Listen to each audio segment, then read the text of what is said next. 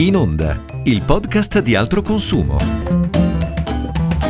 Buongiorno, benvenuti al, al, quarto webinar del progetto Basta un click che fa parte del, del mese dell'educazione finanziaria, un'iniziativa del Comitato Edufin e del Ministero dell'economia e delle finanze. Eh, negli incontri precedenti abbiamo parlato di pagamenti digitali, abbiamo parlato di e-commerce, di pagamenti verso la pubblica amministrazione. Oggi affrontiamo il tema eh, delle tutele per i consumatori, per i cittadini e del ruolo delle autorità di vigilanza. Eh, io sono Alessandro Sessa, direttore delle pubblicazioni di altro consumo e saluto e do il benvenuto a Magda Bianco, capo del Dipartimento Buongiorno. Tutela della Clientela e l'Educazione Finanziaria di Banca d'Italia. Saluto Giovanni Calabrò, direttore generale tutela del consumatore dell'autorità garante della concorrenza del mercato e saluto Ivo Tarantino, responsabile relazioni esterne e media relations di altro consumo. Abbiamo visto nell'ultimo periodo come i consumatori, i cittadini siano sempre più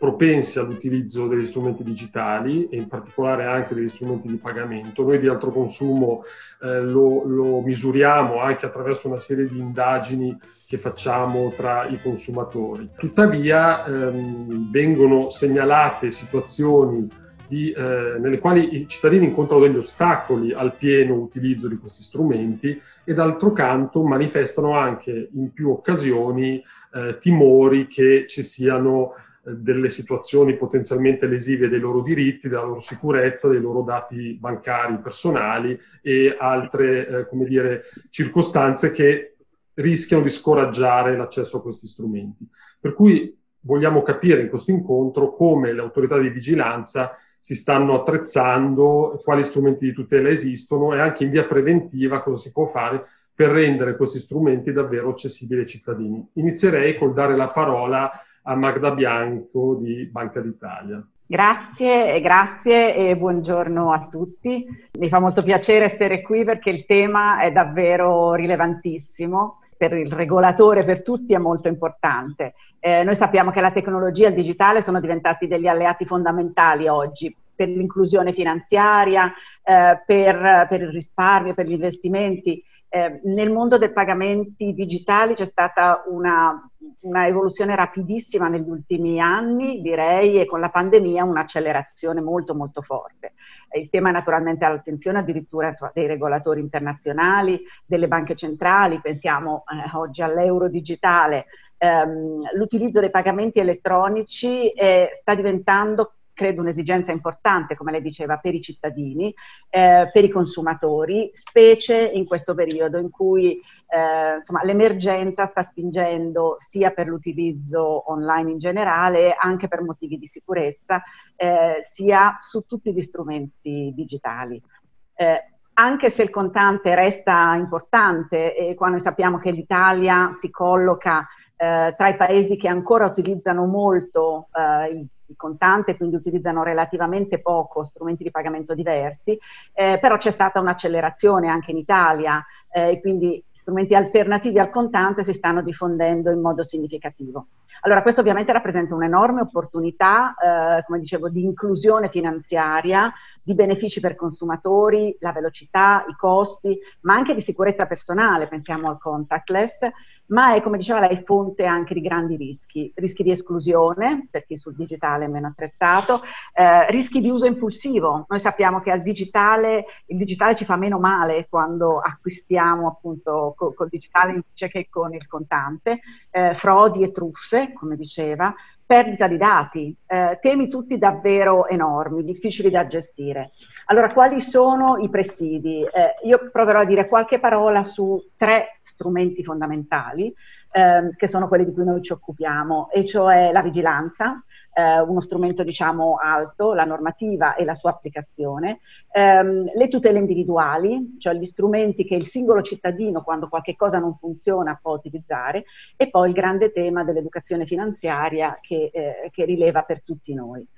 Allora, in questo campo la normativa, che è sostanzialmente di matrice europea, è molto asimmetrica eh, proprio con l'obiettivo di incentivare l'utilizzo degli strumenti digitali e, e, quindi per farlo tutelare in modo molto più forte i clienti e quindi rassicurarli, eh, ehm, contribuire alla loro fiducia. Um, da un lato la normativa europea e la normativa di riferimento è la cosiddetta PSD2 favorisce l'innovazione ehm, non ponendo dei limiti per esempio allo sviluppo di nuovi servizi di pagamento eh, tecnologicamente avanzati. Basti pensare per esempio al contactless o, o ai pagamenti con wallet che non hanno una disciplina specifica nella PSD2 eh, e per esempio appunto nel, nel, senso dello sviluppo dell'incentivo ai pagamenti elettronici ehm, va ad esempio l'invito fatto dall'EBA eh, nello scorso marzo di ehm, innalzare eh, la soglia massima consentita dalla legge per le singole operazioni effettuate in modalità contactless, eh, quindi arrivando fino a 50 euro invece dei, degli attuali 25, anche a fini di sicurezza, anche a fini di limiti de- della diffusione del virus. Però quello che la direttiva, eh, che la normativa europea impone, ehm, è di rientrare nella cornice normativa ehm, che, che, prevede, che ha disegnato eh, tutele molto forti degli utenti. Ad esempio, nel caso specifico delle contactless, le tutele sono superiori a quelle usuali, siccome mm. non c'è, quello di cui parleremo dopo, la doppia autenticazione. E appunto nel senso delle tutele, la direttiva europea, la PSD2, è stata molto incisiva. Eh, infatti i prestatori di servizi di pagamento sono obbligati eh, a, a, rispettare molte linee guida emanate dalle autorità europee. Ehm, per esempio uno per tutti il sistema di autenticazione forte eh, all'obbligo di, di, predisporre sistemi di monitoraggio delle operazioni che non sono, non sono state ehm, autorizzate o ritenute non autorizzate dai clienti. Um, è necessario poi, sempre per, per la, il quadro normativo, richiede che ehm, il funzionamento degli strumenti di pagamento e i diritti che stanno ehm, che spettano ai clienti siano molto chiari ehm, e quindi c'è un obbligo appunto per i prestatori di servizi di pagamento eh, di indicare molto chiaramente il funzionamento del servizio di pagamento, eh, le spese, gli oneri, le commissioni a carico del cliente, le misure di tutela a disposizione del cliente e anche i diritti del cliente di utilizzare gli strumenti eh, di risoluzione delle controversie. Eh, su tutto questo naturalmente c'è un assetto di controllo pressante che è quello svolto eh, dall'azione di vigilanza della Banca d'Italia eh, che è appunto finalizzata a verificare che i, gli intermediari rispettino in modo stringente questa normativa. Eh, forse però dobbiamo ricordare che a differenza di altri ehm, servizi bancari e finanziari, eh, gli utenti dei servizi di pagamento sono chiamati a contribuire in modo molto attivo alla sicurezza dei pagamenti. Eh, attraverso un rispetto molto attento, molto rigoroso delle, eh, degli obblighi di custodia eh, dello strumento e delle credenziali. E, quindi rispetto agli altri strumenti questo è una, un, un, obbligo rafforzato ehm, proprio per la complessità e le peculiarità dello strumento di pagamento. Eh, e questo ci porta poi all'ultimo tema che è quello dell'educazione, finanzi- dell'educazione finanziaria. E, ehm, questo appunto è molto importante perché anche sul cliente in questo caso rica- ricadono alcune responsabilità e appunto la normativa europea eh, su questo è molto chiara. Eh, il secondo eh, grande strumento di tutela, diciamo quello di cui ho parlato, il primo è uno strumento di tutela diciamo collettivo che passa attraverso appunto la normativa che viene fatta rispettare su qua, sulla quale presidia l'autorità di vigilanza.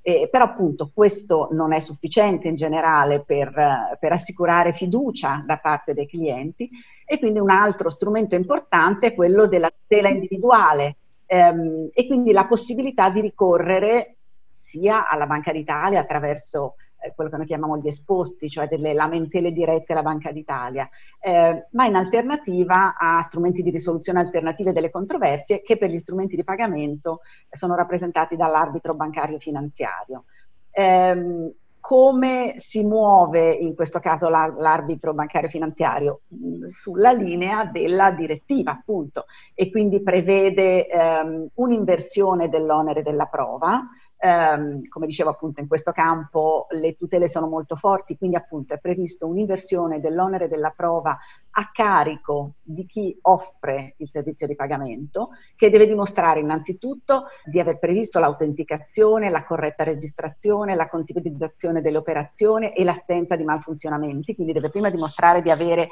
messo dei presidi molto forti, ma deve anche dimostrare eh, che c'è stata frode, dolo, colpa grave dell'utente la prova di autenticazione, se la prima prova di autenticazione è assolta dall'intermediario, deve poi dimostrare il dolo o la colpa grave del cliente. Quando questa prova non è assolta, la richiesta di rimborso del cliente viene immediatamente accolta dall'arbitro. Questo è il modo in generale in cui si rapporta. Il tema della colpa grave ovviamente è un tema molto importante ehm, co- come si orienta l'arbitro per stabilire se c'è colpa grave eh, da parte del cliente. Ovviamente eh, appunto il tema è complesso e quindi l'arbitro valuta caso per caso, valuta la situazione, eh, verifica se c'è eh, qualche indicazione di quello che l'arbitro chiama un elevato e abnorme grado di negligenza in capo all'utente. Eh, lavora anche per presunzioni e tiene conto di tutti gli elementi ehm, che riguardano il singolo caso.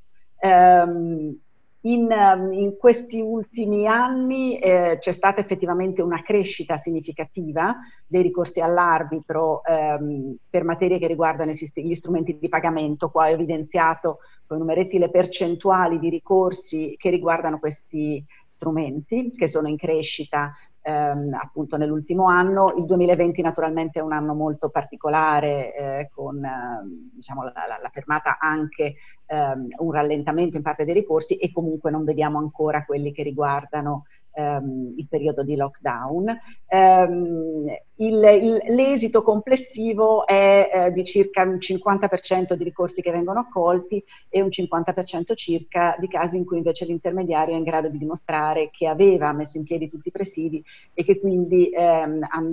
e che effettivamente c'erano elementi di colpa grave del cliente. E questo appunto ci, ci riporta a, all'ultimo tema ehm, su cui volevo eh, concludere queste riflessioni, che è quello dell'educazione finanziaria. Um, perché appunto per l'utilizzo dei tanti strumenti digitali è fondamentale l'educazione finanziaria e, e insomma credo che abbiamo visto perché, perché sono strumenti utili um, che offrono enormi opportunità ma presentano anche dei rischi e appunto ci sono alcune responsabilità che restano in capo ai clienti. Eh, ecco il tema naturalmente che in Italia noi abbiamo un problema di livello contenuto, di educazione finanziaria in generale, eh, ma anche di livello di educazione digitale relativamente contenuto e, e quindi su questo bisogna lavorare moltissimo. Eh, noi per parte nostra abbiamo lavorato molto, soprattutto nel periodo in generale, naturalmente, abbiamo eh, oltre al portale nazionale per l'educazione finanziaria, eh, quello che conta appunto gov.it, eh, abbiamo eh, il portale di Banca d'Italia che vedete sulla destra, l'economia per tutti, eh, su cui in particolare nel periodo del, del lockdown, della pandemia, ehm, abbiamo lavorato moltissimo su consapevolezza e informazione, quindi per costruire ehm, informazione sulle opportunità offerte dagli strumenti di pagamento digitali, ma anche sui rischi e sull'esigenza di responsabilizzazione e quindi informazioni eh, sull'uso in sicurezza di tutti gli strumenti, ehm, informazioni e warning sui rischi, ehm, evidenze su quali sono gli strumenti a cui si può ricorrere se qualcosa non va, non va bene e anche percorsi didattici per la scuola. Eh, questi sono eh, gli articoli, gli esempi di articoli e di contributi che abbiamo eh, messo in campo eh, appunto durante questi mesi. Ehm, una, una è stata ehm, è stata realizzata ieri eh, in collaborazione col CERTFIN eh, proprio in materia di truffe digitali. È un percorso appunto che abbiamo avviato eh, su cui si può fare moltissimo, si può fare moltissimo credo insieme. Um, per essere efficaci abbiamo veramente oggi la consapevolezza che bisogna lavorare in molti, con molti stakeholder e le associazioni dei consumatori sono uno di questi, anzi vorrei lanciare un po' una, una provocazione, una sfida, perché non lavorare tutti insieme eh, in questo periodo che purtroppo rimane ancora di difficoltà e di crisi eh, su un progetto congiunto, magari su un unico tema specifico, quello delle truffe online potrebbe essere forse il tema su cui concentrare eh, a breve tutti i nostri sforzi per appunto produrre risultati sui quali se lavoriamo in modo segmentato facciamo fatica ad arrivare. L'ultima cosa che vorrei dire appunto è eh, reinquadrare quello di cui ho parlato, cioè abbiamo bisogno veramente di mettere in campo tanti strumenti. Se non abbiamo buone norme associate a buona vigilanza, eh, strumenti di tutela individuale, privati che aumentano la fiducia dei singoli, ma anche strumenti per innalzarne la cultura finanziaria, eh, rischiamo davvero di non essere efficaci e di non raggiungere tutti. Grazie, grazie dottoressa Magda Bianco. Poi torneremo eh, sulla provocazione barra invito che, che ci ha appena rivolto. Vorrei però eh, prima dare la parola a Giovanni Calabrò del, di Antitrust. Sappiamo che Antitrust è costantemente, un'autorità costantemente impegnata nel monitorare e vigilare verso comportamenti eh, e situazioni lesive dei diritti dei cittadini e dei consumatori, vecchi e nuovi eh, rischi dico nuovi non a caso, perché anche in quest'ultimo periodo di pandemia abbiamo visto come eh, le occasioni in cui alcune aziende, operatori, insomma, situazioni varie, non mancano situazioni in cui i consumatori vengono messi, come dire, eh, a dura prova e eh, rischiano di imbattersi in situazioni spiacevoli. Vorrei chiedere a Giovanni Calabrò, nello specifico sul tema dei pagamenti digitali, quali sono le situazioni maggiormente critiche. Grazie, ringrazio il direttore, ringrazio Altro Consumo per l'opportunità data a chi lavora in antitrust di dare un contributo al vostro dibattito in queste importanti giornate diciamo, di eh, cultura e educazione verso i consumatori. Ma per, prima di dare una risposta alla sua domanda, mi permetta di collegarmi all'intervento eh, di Magda Bianco della Banca d'Italia che eh, nella carrellata generale degli interventi molto rilevanti della banca ha chiuso in qualche modo un po' però accennando a un tema, quello delle truffe, cioè delle condotte comunque eh, non conformi a norme, nel caso nostro al codice del consumo, che in epoca diciamo di eh, lockdown e soprattutto anche l'epoca successiva abbiamo eh, visto e noi abbiamo, sulle quali noi siamo intervenuti per gli aspetti di nostra competenza eh, più volte. Allora, prima di rispondere, un minuto diciamo in generale sull'e-commerce, solo per ricordare che l'e-commerce, che ha tanti aspetti positivi, ora poi vedremo quello dei pagamenti, ha, eh, è però stato un veicolo, diciamo, eh, soprattutto nella fase iniziale dell'emergenza, anche per la diffusione sulle piattaforme online di alcuni claim ingannevoli eh, su prodotti, pensiamo per tutti agli igienizzanti, alle mascherine, ai farmaci eh, e non solo, eh, che hanno comportato per l'autorità, di fronte a segnalazioni delle stesse associazioni consumatori, la necessità di un intervento immediato,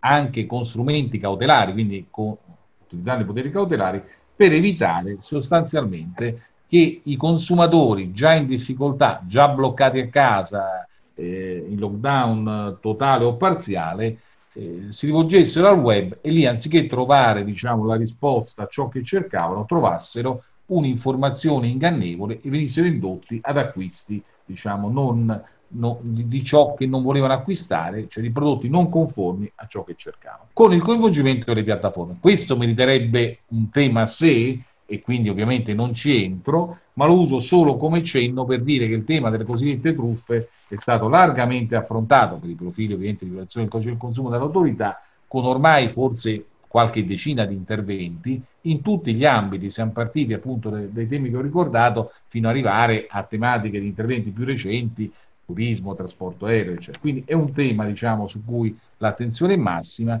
e su cui noi cerchiamo di dare una risposta in tempo reale anche utilizzando gli strumenti cautelari. Ma non mi sottraggo ovviamente all'argomento del nostro incontro. Allora, Tornando sempre a internet, all'online, i dati che sono stati poi ricordati ci parlano ormai di un utilizzo sempre più frequente, anche diciamo, sull'online, delle carte. E praticamente i dati di Assofin, non sta a me ora ricordarli, di fronte alla rappresentante di Banca d'Italia, ci portano un incremento ormai diciamo, di un 50% in più rispetto anche a qualche anno cioè l'anno scorso, due anni fa, quindi le carte vengono sempre più usate. Il sistema è stato ricordato, è sempre più efficiente e funzionale. Quali sono le criticità lato tutela del consumatore, lato antitrust? E che eh, a monte di tutto occorre, soprattutto nel momento dello sviluppo sempre più dinamico del mercato, con l'ingresso di nuovi attori, che diciamo, la completezza informativa sia massima, in maniera tale che il consumatore quando sceglie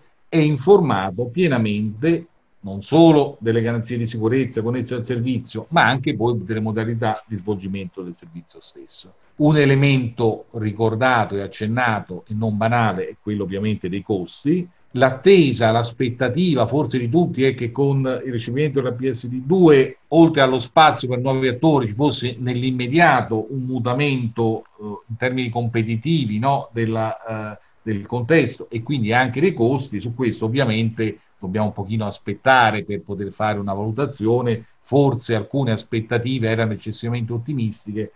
anzi in alcuni casi alcuni attori magari che danno garanzia di immediato, effettuazione di pagamenti eccetera, o, o gli stessi attori bancari presenti offrono nuovi servizi e non sempre con modalità meno costose, ma su questo poi sarà il mercato ovviamente a dare una risposta in termini diciamo, competitivi e non regolatori, tantomeno di tutela del consumatore. Quando però poi le carte vengono usate, occorre che, diciamo, oltre alla trasparenza ci sia la funzionalità. Quindi ancora c'è una fase forse in, transitoria che dovrebbe concludersi tra un anno per motivi strutturali, per cui abbiamo ancora carte asimmetriche che funzionano no, nella, in una modalità eh, diciamo, di pagamento contactless su un circuito, non dirò quale, non sull'altro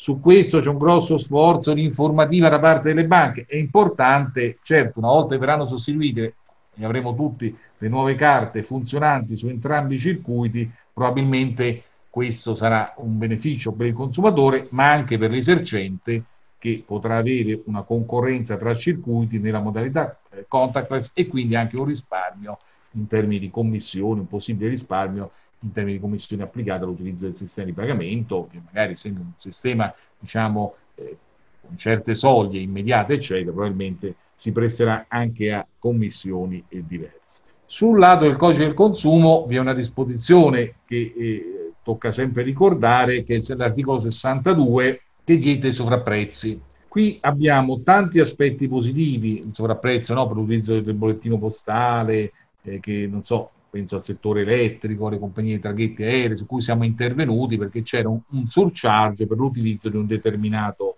mezzo di pagamento a carico del consumatore. Lì gli interventi, le sanzioni e il mutamento oh, delle condotte. Ora la PSD2 introduce un divieto più ampio per qualunque beneficiario di pagamenti, incluse le pubbliche amministrazioni, ma per fortuna mi pare che in altro seminario avete affrontato questo tema, quindi non tocca a me eh, tornarci. I nuovi sistemi di pagamento poi portano anche a dei costi accessori, penso, non so, eh, strumentali alla sicurezza, gli sms dovrebbe, per codice di autentica e autorizzazione dovrebbero essere ovviamente senza costi e ci auguriamo che sarà sempre così. In qualche caso non lo sono stati, ma il sistema diciamo, via via sta mutando e anche gli operatori che applicavano dei costi, in alcuni casi anche elevati, per l'invio degli sms, si stanno adeguando. Poi c'è il tema eh, degli operatori specializzati per comprendere online, quali ad esempio, so, PayPal o altri, e lì eh, noi siamo intervenuti più volte, sia rivedendo questo programma di protezione acquisti di PayPal, rivedendo le condizioni contrattuali, vi erano clausole vessatorie eh, che limitavano i rimborsi nel caso so, di acquisto di bene differente da quello richiesto, arbitri nella eh, concessione dei rimborsi, anche sulla tempistica o la mancata consegna del bene, il blocco dei fondi che con l'utilizzo delle carte, come sapete, eh, veramente eh, mina proprio il sistema stesso, perché se io faccio un acquisto, mi bloccano i fondi in modo ingiustificato per un tempo illimitato o eccessivo, è chiaro che questo eh, induce a un minore utilizzo delle carte, quindi bisogna fare uno sforzo anche in questo senso un cenno alle iniziative governative, tutte positive, anche quelle che azzerano le commissioni, anche quelle che azzerano le commissioni, anche quelle che per azzerare le commissioni danno per scontato che tutti gli attori si devono comportare allo stesso modo, va tutto bene. Io non so se poi i 5 euro, quello che sarà, sono la soglia giusta, certo soprattutto sui micropagamenti, calmierà le commissioni e portare diciamo, maggiore incentivo delle carte non può che essere un fatto positivo. Il cashback ancora di più, però poi c'è la gestione dei dati, per cui bisogna fare attenzione a che da una parte magari non togliamo le commissioni, dall'altra aumentiamo, non so, eh, il costo delle carte, dei bancomat, eccetera, oppure questi dati che vengono condivisi tramite app non sempre vengono gestiti con tutte le cautele necessarie. Chiaramente parliamo pro futuro, non, non sappiamo cosa faranno, sappiamo per certo che dove abbiamo avuto un tema di dati sui gestori di pagamento privati già presenti sul mercato, Google Pay, Amazon Pay, Apple Pay, queste tematiche eh, sono emerse e si ricollegano alla tematica più ampia di tutela del consumatore affrontata dall'autorità italiana, un po' come antesignana, adesso devo dire che molti altri ci hanno seguito, sia in ambito consumer, sia in ambito competition, in altri paesi diciamo, europei non solo, il tema diciamo, di che cosa è effettivamente un acquisto senza costi e cosa invece è, pensiamo al caso Facebook, poi la condivisione di dati essenziali che poi hanno un valore e che vengono ceduti e portano a profilazioni e quindi sostanzialmente a un pagamento diciamo, non monetario ma che può comportare poi per il consumatore conseguenze importanti. E quindi anche qui cosa condividiamo, non so, nelle carte? Eh, l'acquisto, va bene, io compro, non so, mascherine. Il prezzo è già una cosa diversa, anche perché non è detto che tutti comprano solo un mascherino online, si vorrebbe comprare un po' di tutto. Quindi ci sono tematiche, ma sono questioni che immagino i regolatori stiano adeguatamente affrontando. Una battuta finale sul conto base che mi pare include il banco, ma, ma se davvero vogliamo incentivare l'uso delle carte, farà una proposta eversiva, vista la sede, diciamo, consumeristica, immaginando anche che oltre al bancomat si possa aggiungere qualcos'altro, non lo so, una carta, quello che sia una carta di credito, una carta ulteriore, che eh, può essere utilizzata in aggiunta al bancomat stesso. Mi fermo e vi ringrazio. Grazie, grazie. Giovanni Calabro ha toccato una serie di temi a noi di alto consumo molto cari, per cui adesso do la parola a Ivo Tarantino. Partirei magari, Ivo, da un commento sulla prima parte del discorso di Calabro, quello relativo alle speculazioni in epoca Covid, anche se non sono proprio il tema del, di questo incontro, però visto che noi abbiamo anche, come dire, fatto la nostra parte nel segnalarle, magari farei un cenno a questo e poi ti chiederei un po' di raccontare dal nostro punto di vista eh, di, di consumatore, di mh, mm, chi tutela i consumatori, quali sono gli aspetti più critici per quanto riguarda il tema dei pagamenti digitali. Grazie, grazie Alessandro. E, mm, sì, eh, effettivamente dobbiamo dire che... Um, mi ricollego anche a quello che ha detto la, la, dottoressa Bianco. Siamo molto curiosi di vedere alla fine di quest'anno i dati sui ricorsi all'arbitro finanziario e tutto quello che è successo nel settore dei pagamenti, del risparmio in quest'anno, perché eh, sicuramente è un anno che ha dato un'accelerata forte al trend alla digitalizzazione, ha dato una spinta forte al settore dell'e-commerce e spingendo su quel settore ha esasperato sicuramente anche quei fenomeni speculativi eh, su cui l'autorità è intervenuta anche su nostra segnalazione. Nel corso eh, di questi mesi, sottolineava il direttore, eh, dai gel disinfettanti alle mascherine ai prodotti farmaceutici che promettevano uh, soluzioni miracolose, ma anche alla grande distribuzione organizzata on e offline, uh, ci siamo confrontati spesso su quello che uh, stava succedendo, diciamo così, online e eh, sui rischi eh, per i consumatori, soprattutto per i consumatori più fragili, quelli meno dotati di, di, strumenti per comprendere il mercato. E quindi devo sottolineare che l'intervento dell'autorità è stato efficace, ha bloccato sul nascere eh, diciamo, alcune situazioni eh, gravemente preoccupanti per uh, la sicurezza non solo dei pagamenti, ma per la sicurezza in generale del mercato e dei consumatori e quindi uh, devo dire che eh, siamo pronti a continuare a collaborare eh, in questa fase nella quale probabilmente l'emergenza eh, sanitaria rialza la testa e insieme all'emergenza sanitaria anche coloro che dall'emergenza sanitaria eh, sperano di poter trarre un vantaggio in maniera, come dire, eh, veramente preoccupante e poco, poco etica. Uh, tornando al tema dei, del nostro incontro, tornando al tema dei pagamenti, sono emersi mm, dei punti uh, su cui il nostro impegno nel corso di questi anni è stato veramente forte. Uh, il, il, direttore Calabrò sottolineava il tema del surcharge sui mezzi di pagamento soprattutto per le agenzie di viaggio e le compagnie aeree online, tema sul quale noi siamo intervenuti più volte il tema, diciamo così, dei uh, supplementi uh, di, ehm, e di, di, quelle, diciamo così, di quei sovraccosti, di quei uh, sovraccarico di costi per la scelta dei, di determinati strumenti di pagamento è sicuramente un punto centrale di attenzione. Gli interventi dell'autorità hanno avuto un'efficacia, continuiamo a ricevere segnalazioni. Ehm, in alcuni ambiti eh, e riteniamo che continuare a monitorare su questi fenomeni sia fondamentale eh, perché questa scarsa trasparenza e i costi legati ai pagamenti con mezzi digitali sicuramente fungono eh, da deterrente per un pieno passaggio a questi mezzi di pagamento. Dall'altro lato, se questo è vero che avviene offline, uh, scusatemi, online, dall'altro lato offline, uh, quello che dobbiamo osservare e uh, gli interventi governativi di, di, cui si parlava poco fa. Ci auguriamo possano avere un'efficacia è la necessità di, come dire, far passare la maggior parte dei consumatori, anche quelli che fino a qualche mese fa di pagare un caffè o di pagare una piccola spesa con il bancomat o con la carta di credito, eh, non, lo pre- non, lo prendevano neanche in considerazione eh, e che oggi invece posso fare l'esempio di mia madre ottantenne residente nella provincia del sud Italia che eh, dopo, dopo, tanti anni finalmente mm, per la paura di toccare il contante anche questo ha avuto un, un'efficacia eh, si è risolta ad utilizzare dovunque la, la, carta e il bancomat. Ehm, ci sono purtroppo e lo, lo osserviamo anche qui a Milano dovunque in giro per l'Italia ancora degli ostacoli. Ci, tuttora osserviamo dei cartelli nei negozi, nelle panetterie, nella, uh, nei bar che ci dicono uh, si accettano pagamenti con carta solo sopra una determinata soglia e questo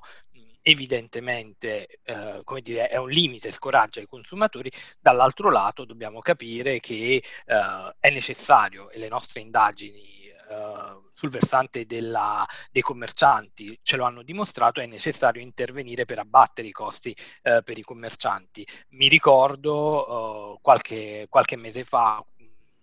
Uh, i risultati del, del nostro lavoro uh, che ci dicevano che ad esempio per una cioccolata calda che costa uh, 4,50 euro su, per un per il commerciante, per il barista, il costo della transazione in alcuni casi poteva arrivare fino all'11%, fino a 50 centesimi. Ci rendiamo conto che una situazione del genere sicuramente, eh, come dire, noi che la guardiamo dal punto di vista dei consumatori, eh, vorremmo poter pagare tutto con eh, la carta, con i mezzi di pagamento digitali, dall'altro lato dobbiamo essere consapevoli che nel momento nel quale un commerciante deve sostenere questo tipo di costi mh, per aiutarci a effettuare quel tipo di pagamento, probabilmente eh, è necessario un intervento anche su, su quel versante lì. Quindi, eh, come dire, quello che osserviamo on e offline ci porta a dire va bene, vanno bene gli interventi, vanno bene la vigilanza, nel frattempo è fondamentale continuare a sorvegliare e qui intorno, diciamo così, a questo tavolo virtuale vedo, come diceva la dottoressa Bianco, Bianco soggetti di private e public enforcement che possono intervenire, è necessario continuare a effettuare eh, questo tipo di sorveglianza ultimo ma non ultimo il tema della sicurezza. Uh, secondo me è importante uh, continuare a parlarne. È importante soprattutto sfatare quei miti per i quali uh, una volta, allora, le truffe uh, continuano ad esserci, continueranno ad esserci, uh, continueranno a svilupparsi. Nel frattempo però ci stiamo dotando di strumenti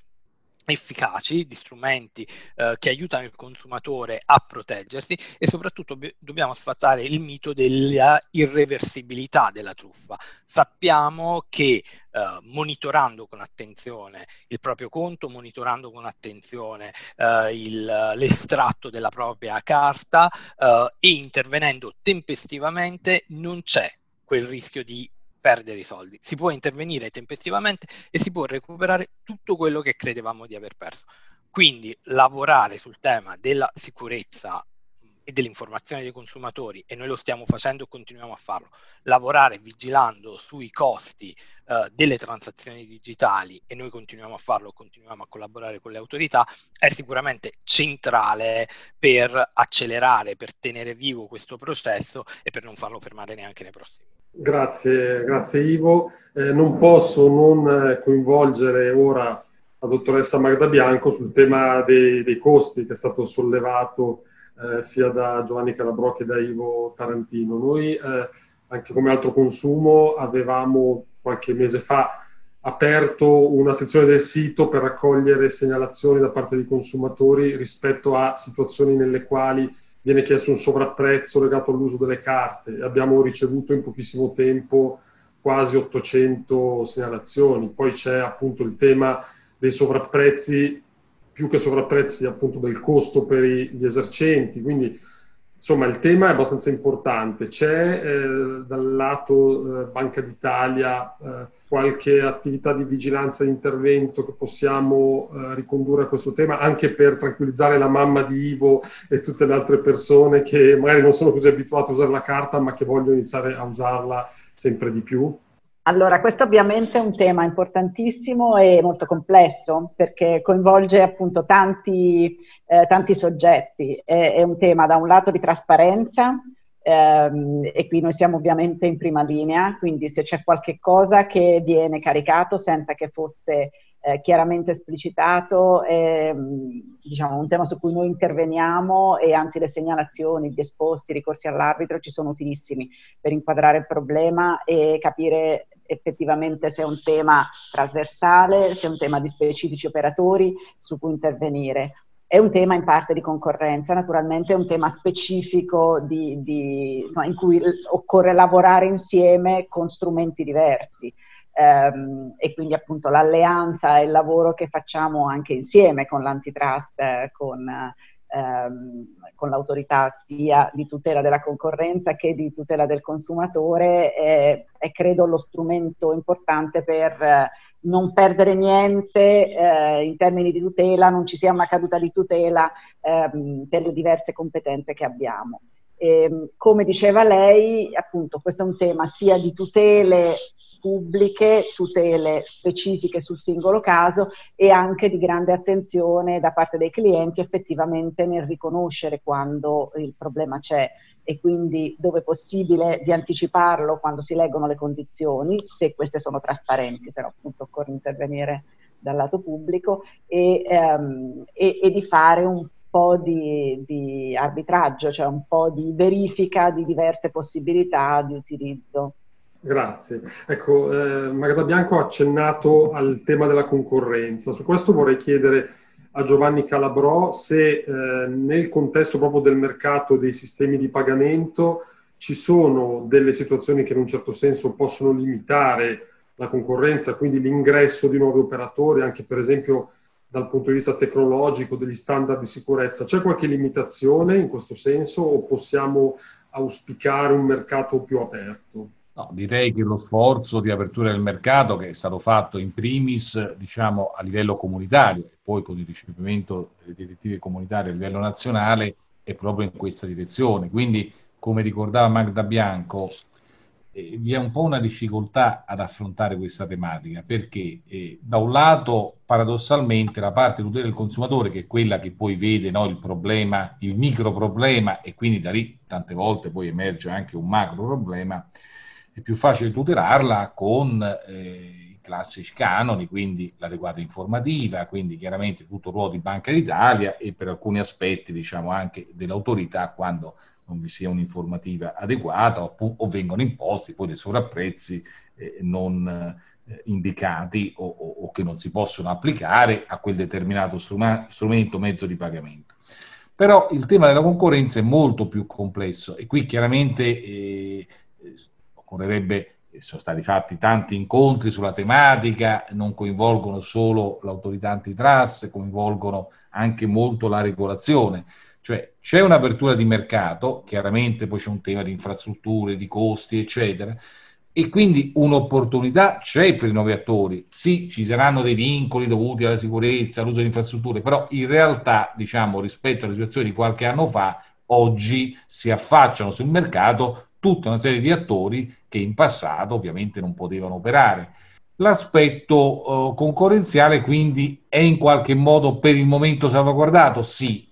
quali sono le criticità? Le criticità sono ovviamente tutte quelle collegate alla necessaria cooperazione tra soggetti diversi per finalità proprio di uso e utilizzo degli strumenti, di accesso alle infrastrutture. Questa è una tematica non solo delle infrastrutture e servizi di pagamento, ma ovviamente che vale sempre, può valere anche nelle TLC, eh, per fare un esempio ovviamente che ci ha occupato per tanti anni e continua ovviamente a occuparci quotidianamente. E poi ovviamente eh, bisogna che ci siano delle condizioni effettive per operare in modo competitivo. Oggi è presto per chiaramente i nuovi servizi oggi tendono più i nuovi attori a, a caratterizzarsi per eh, una tecnologia eh, particolare, un servizio particolarmente rapido, efficiente, eccetera, piuttosto che necessariamente per un servizio a condizioni particolarmente competitive. Quindi qui un po' vale quello che diceva la dottoressa Magda Bianco, cioè ovviamente si tratta di verificare magari in qualche caso paradossalmente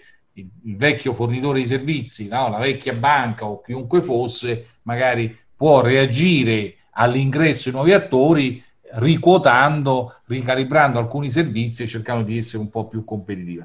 Certo è che se noi andiamo a vedere sarebbe un altro dibattito. Il discorso, non so, dei conti correnti online, offline, eccetera, tematica carissima Banca Italia, in cui quindi non entro, notiamo che col tempo non sempre no, le condizioni cambiano in migliore dal punto di vista meramente economico, però forse cambia ovviamente ciò che è contenuto nei singoli conti, ciò, quindi è molto difficile dire ex ante se c'è un problema di concorrenza. Ex ante non dovrebbe esserci, perché la regolazione ha lavorato con grande intensità proprio in questa direzione. Ex post lo si vedrà ovviamente con gli strumenti di concorrenza, io non mi occupo di concorrenza, ma del consumatore, per cui non voglio impegnare i colleghi, però mi limito alla parte di mia stretta competenza e dico che anche sulla parte informativa e di corretto funzionamento ovviamente degli strumenti, penso a, alle carte contactless eccetera, bisogna lavorare al meglio perché non bisogna diciamo che il consumatore abbia poi una limitazione o l'esercente eh, non strettamente necessaria.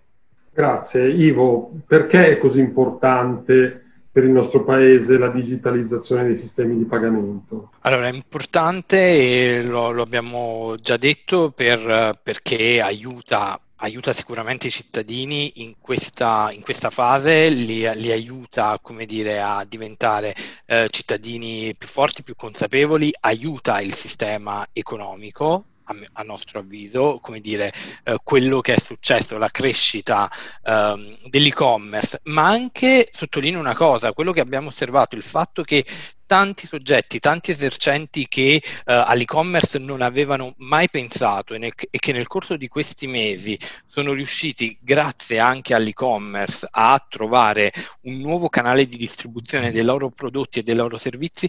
aiuta il nostro paese. Quindi sottolineiamolo, uh, come dire, la digitalizzazione dei pagamenti, ma anche la digitalizzazione in generale del, del nostro sistema economico, ehm, se da un lato, come abbiamo detto, ha creato dei, dei, rischi e dei problemi, dall'altro ha dato tante opportunità al, al nostro paese e al, diciamo così, a tanti soggetti operanti nel nostro paese. È importante sottolineare che la digitalizzazione, e noi da sempre siamo favorevoli a, questo, a questi mezzi di pagamento digitali, aiuta il, il sistema paese anche da un altro punto di vista vista. Lo aiuta nel senso che fa emergere eh, tanto sommerso. Um, sappiamo che ci sono dei costi legati alla circolazione del contante, eh, che sono dei costi per il sistema paese, ma soprattutto sappiamo, e da questo punto di vista lo sottolineo ancora una volta, tutte le misure eh, che eh, favoriranno diciamo così, i pagamenti digita- digitali troveranno il nostro sostegno e anche le nostre osservazioni affinché possano essere migliorate, aiutano a far emergere uh, tutti quei fenomeni, diciamo così, uh, di economia sommersa eh, che poi, uh, come dire, portano nuove risorse, possono portare nuove risorse alle casse pubbliche risorse quanto mai indispensabili in un momento nel quale le casse pubbliche sono sottoposte alla pressione eh, di questo periodo di emergenza. Quindi dal nostro punto di vista eh, la digitalizzazione la di- fa bene al paese, diciamo così, reale, fa tanto bene al paese reale da tanti punti di vista ed è con- fondamentale continuare a investire in informazione in sorveglianza, in strumenti perché questo processo si tenga vivo e possa sempre accelerare. Grazie Ivo. Ecco, a proposito di strumenti, eh, vorrei coinvolgere brevemente Magda Bianco su uno di questi strumenti che dovrebbero rendere più semplice e più sicura la gestione dei pagamenti digitali, che è la Strong Authentication, ovvero il, la doppia conferma, e se lo dico con parole povere, del, di quando si dà una disposizione di pagamento, per esempio attraverso eh, l'home banking. Sappiamo che eh, doveva diventare obbligatoria eh, già qualche mese fa, è stato eh, rinviato eh, il momento dell'entrata in vigore eh, generalizzata a fine anno. Ci sono adesso, come dire, sentori che potrebbe esserci un ulteriore rinvio. Non so se ci può dire qualcosa sotto questo aspetto eh, di molto specifico non di più, se non che c'è una grande attenzione al, um, diciamo, all'accompagnare in modo opportuno eh, prestatori di servizi di pagamento, banche, ma anche merchant eh, che potrebbero essere in difficoltà in questa fase, ehm, appunto in una fase così complessa. E quindi l'obiettivo di tutti è assicurare che per i clienti, per i merchant e per i clienti non ci siano problemi in questo periodo in particolare. E quindi si sta valutando la scadenza con grande attenzione, con grande cautela, cercando di accompagnare questo processo che è da un lato importantissimo, ma dall'altro è delicato tecnicamente, quindi può richiedere un po' di flessibilità per tutti. Ok, grazie. Eh, arriva una domanda.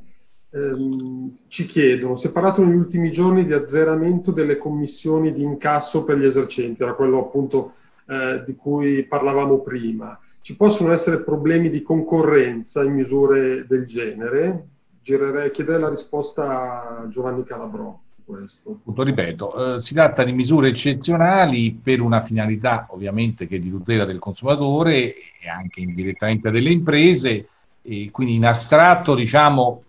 dovrebbe essere un sistema, competitivo con ovviamente eh, ciò che ne consegue, quindi gli operatori dovrebbero comportarsi in modo indipendente. Per esigenze particolari si possono fissare dei tetti, dei limiti e in questo senso si sta... Uh, operando. Ora vedremo ovviamente, vedremo poi quali saranno le conseguenze, però insomma è, è una misura eccezionale in un momento eccezionale che però tende poi a un beneficio ovviamente del consumatore e, e non credo per come è stata concepita che avrà un impatto tale no, da, da, eh, da rendere diciamo, antieconomica l'attività e quindi un, un, impatto competitivo. Mi sembra che stiamo parlando insomma, di una iniziativa molto limitata, molto circoscritta e, e quindi benefica, tra virgolette, nonostante ovviamente che in generale i concorrenti dovrebbero operare in modo indipendente da loro senza ovviamente che venga fissato un, un tetto, un qualcosa da un regolatore. Ivo, avevamo in sospeso una provocazione richiesta, proposta da parte di Magda Bianco eh, riguardo a perché non apriamo un tavolo e non collaboriamo sul tema delle truffe online. Cosa, cosa possiamo rispondere? Come dire, noi, noi siamo già, a quel tavolo siamo già seduti eh, da, da, un pezzo e eh, lo facciamo, come dire, eh, raccogliendo le segnalazioni eh, dei consumatori, facendo indagini sul campo, come, come abbiamo eh, detto nel corso di questi mesi ci siamo eh, già impegnati a segnalare come dire, comportamenti uh, poco etici, oltre, oltre, che illeciti. Lo sottolineo perché a mio avviso quello che è successo in questi mesi come dire, deve suscitare ancora maggiore, maggiore attenzione. Quindi, ripeto, noi a quel tavolo già ci siamo, siamo prontissimi a lavorare insieme. Vi chiedo una battuta velocissima, un rapido giro su come immaginiamo il mondo dei pagamenti nel prossimo futuro. Inizierei da Magda Bianco. Beh, sperabilmente eh, appunto ancora più digitale, ma davvero molto, molto sicuro, molto tutelato. Il, um, le prospettive in questo momento sono enormi, appunto. Eh, oggi parliamo, i nostri, i nostri, regolatori europei, i nostri banchieri centrali europei parlano di euro digitale, di euro eh, di banca centrale. Quello potrebbe diventare in teoria uno strumento enormemente inclusivo, sicurissimo perché è dietro la banca centrale e, molto utile. Eh, quindi insomma il futuro ci offre grandissime opportunità